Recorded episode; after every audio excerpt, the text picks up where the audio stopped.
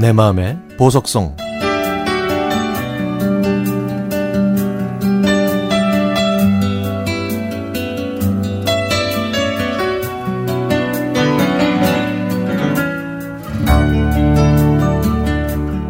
저희 어머니는 참으로 고우셨습니다.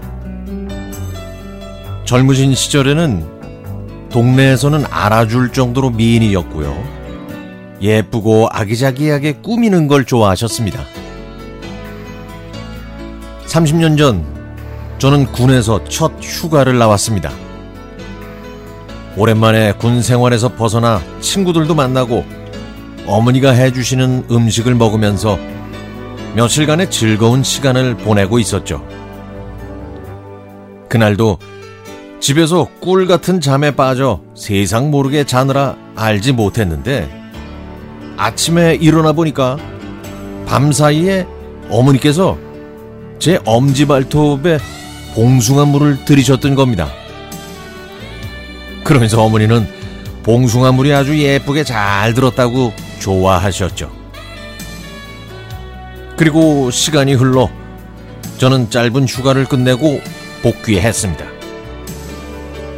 잠자기 전에 점호를 받을 때는 모두가 양말을 벗고 서 있었는데요. 점호를 받던 당직 사관이 제 발가락을 보고 깜짝 놀라서 뭐야 이거? 어? 야 이거 왜 이래? 어? 다친 거야 이거? 하면서 제 발을 가리켰죠. 제가 자초지종을 설명하자 당직 사관은 야 어머니가 참 멋진 분이시네. 나도 봉숭아물이 빠지기 전에 다시 휴가 나갈 수 있기를 기대한다. 라고 했고 내무반 고참들은 봉숭아 물이 빠지기 전에 제가 휴가를 갈 수 있다 없다를 걸고 내기까지 할 정도였습니다. 며칠 있으면 군에 간 제 아들이 첫 휴가를 나옵니다. 원래는 신병 훈련이 끝나면 하루 정도는 외박을 나올 수도 있었고 면회도 가능했지만 이놈의 코로나19 바이러스 때문에 모든 게 중단되는 바람에 입대하고 이번에 처음 보는 겁니다. 설마 설마 했는데 신병 훈련 끝나고 외박이 불가하다는 소식을 들으니까 아 눈물이 핑 돌 정도로 서운하더라고요. 면회가 전면 금지됐다는 공지에 다시 한번 낙담했고 처음으로 가족과 떨어져서 힘든 훈련을 받으면서 가족과의 면회를 기다린 아들을 생각하니 제 마음도 무거웠습니다.